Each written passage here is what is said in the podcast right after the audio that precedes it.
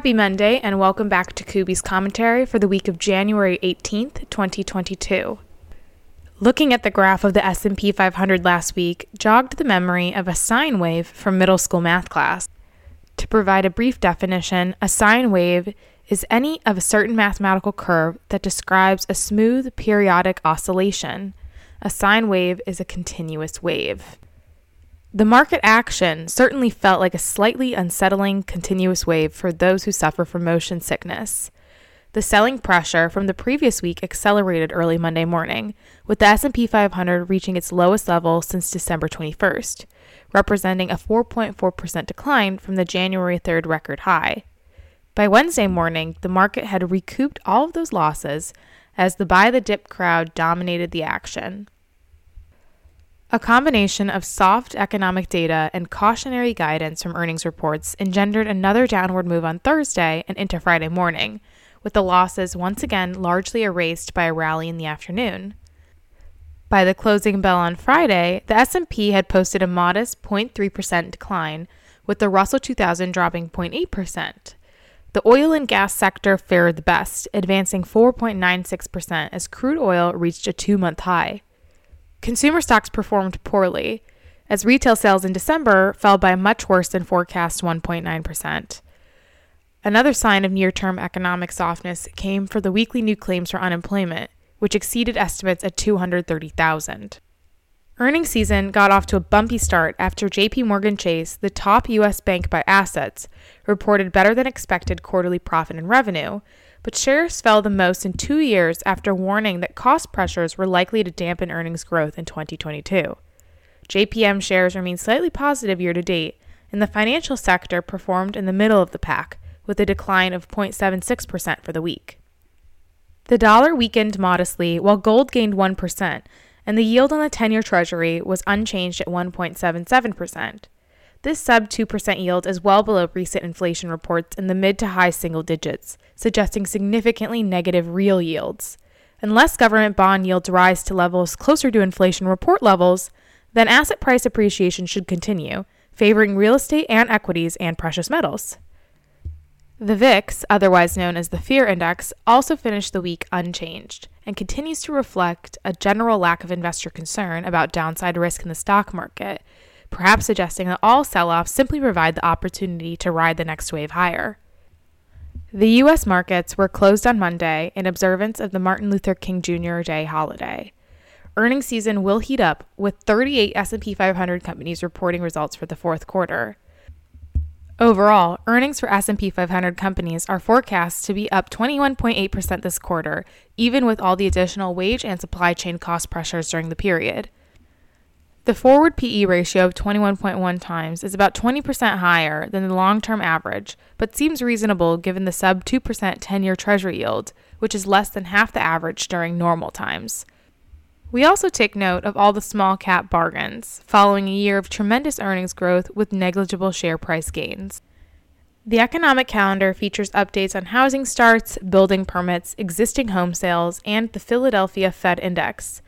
Home prices have risen rapidly during the pandemic, and with inventories at extremely low levels, we believe increased housing starts in 2022 could provide a nice economic tailwind for the economy. It will be a quiet week for the Fed officials, with a blackout period in place ahead of the FOMC meeting set for January 26th. COVID 19 developments will continue to be a contributing factor influencing most other headlines. There is a light at the end of the tunnel, with a modest downturn in cases in some of the places that experienced surges in December. Nevertheless, there are more people currently infected in the U.S. than at any other time, and economic activity will likely be constrained as a result. Lastly, the Northstar funds had four stocks in the move last week. Down 11.3% was Build a Bear Workshop Inc., ticker BBW. Last week, Build a Bear Workshop presented at the annual ICR conference and gave guidance for record profitability in 2022 due to the progress of the company's strategic initiatives, including its digital transformation and omnichannel capabilities. Down 10.7% was Boot Barn Holdings Inc., ticker BOOT. Last week, Boot Barn also presented at the annual ICR conference, and the Northstar research team believes highlights from their presentation include strong new store unit growth, the expansion of Boots' exclusive brands, and margin enhancement from a full price selling model, as well as economy of scales in purchasing. There were two stocks that moved on no significant company news, and those were CarParts.com Inc., ticker PRTS, down 10.9%, and Sono Group, ticker SEV, down 12.3%. That concludes this week's blog. Thank you for tuning in.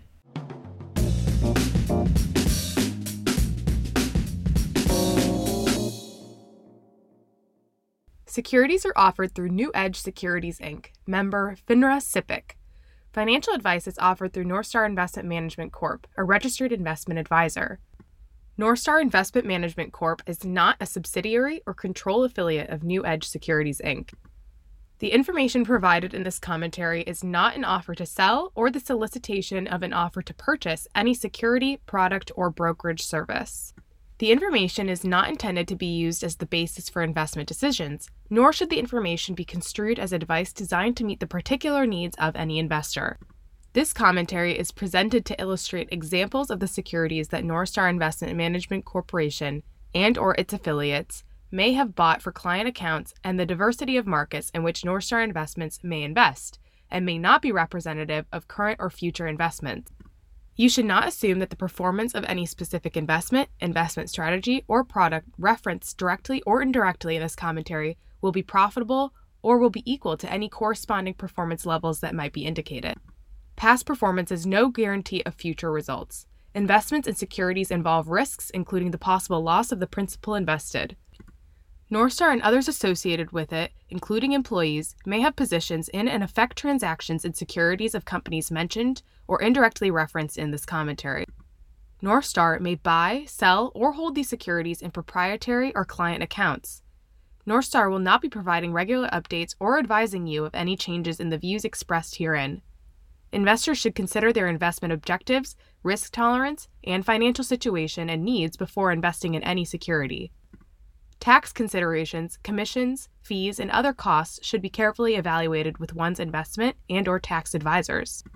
Information provided is obtained from sources deemed to be reliable, but Northstar cannot guarantee the accuracy or completeness of the information. This material may not be reproduced, distributed, or transmitted to any other person in whole or in part without the prior written consent of Northstar. A copy of Northstar Investment Management Corporation's Form ADV brochure, privacy notice, and business continuity plan summary can be obtained by calling 312 580 0900.